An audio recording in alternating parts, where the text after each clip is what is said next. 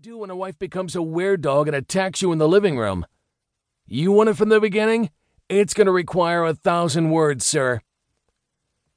Five hundred's all the computer can handle, muttered Trent.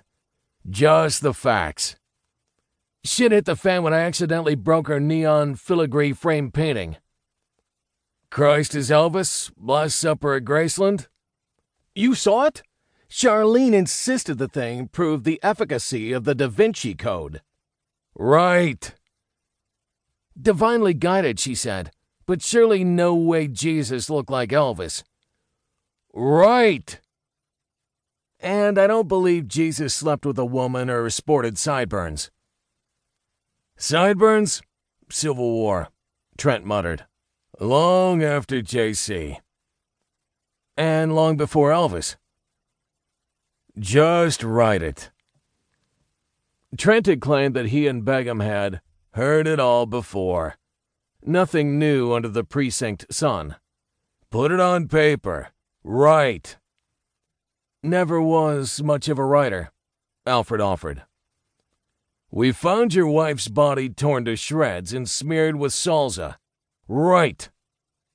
I love Charlene, but she was going to kill me. Yeah, we know.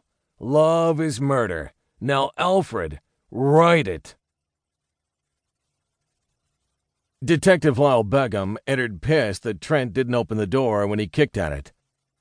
Begum had his hands full when he entered interrogation room number four.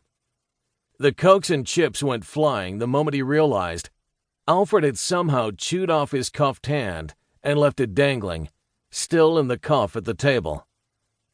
Blood and Trent's body everywhere in pieces filled Begum's vision. When suddenly the werewolf dropped from the ceiling overhead and onto him. Your turn now, Begum.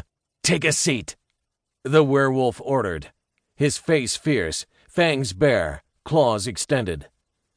Begum instinctively went for his gun, but the creature's massive paw clamped over his hand and holster. Go ahead, Begum. Make my day. What? What do you want from me? Safe escort? Okay, okay, we're out of here. Money? Ransom? You got it. My wife? Take her. What? Sit down at the table, Begum. Sit? I didn't say shit. The wereman that Alfred Holmes had become slapped the pencil and paper before Begum, where he sat now at the bloodied table and chair. Trent's blood. It was awful, and the room reeked of it. What do you want from me? asked Begum. Not much, but your buddy Trent couldn't cut it. Begum begged him now. What is it you want? Just five hundred words.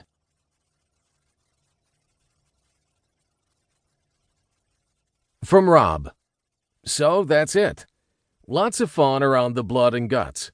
Why humor and horror work in tandem like a good vaudeville act, I don't know. We'll leave that to the psychiatrists.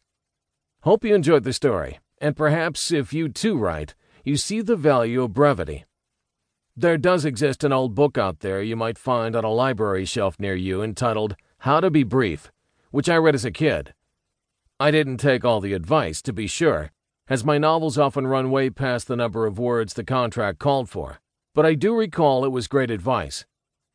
Not too long ago, I had to rewrite City for Ransom for HarperCollins down from 140 words back to the contract agreement of 90,000.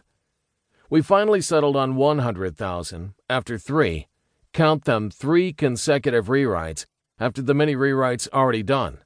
Three in a row nonstop. Nonstop cutting, cutting, cutting.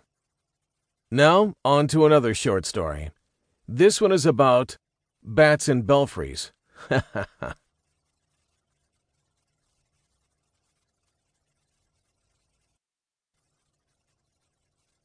Bat guano. Every freaking morning, the same old shit. Bat shit. Comes, parks it in my attic, uninvited, and the hellish thing shits all day while sleeping inside my head.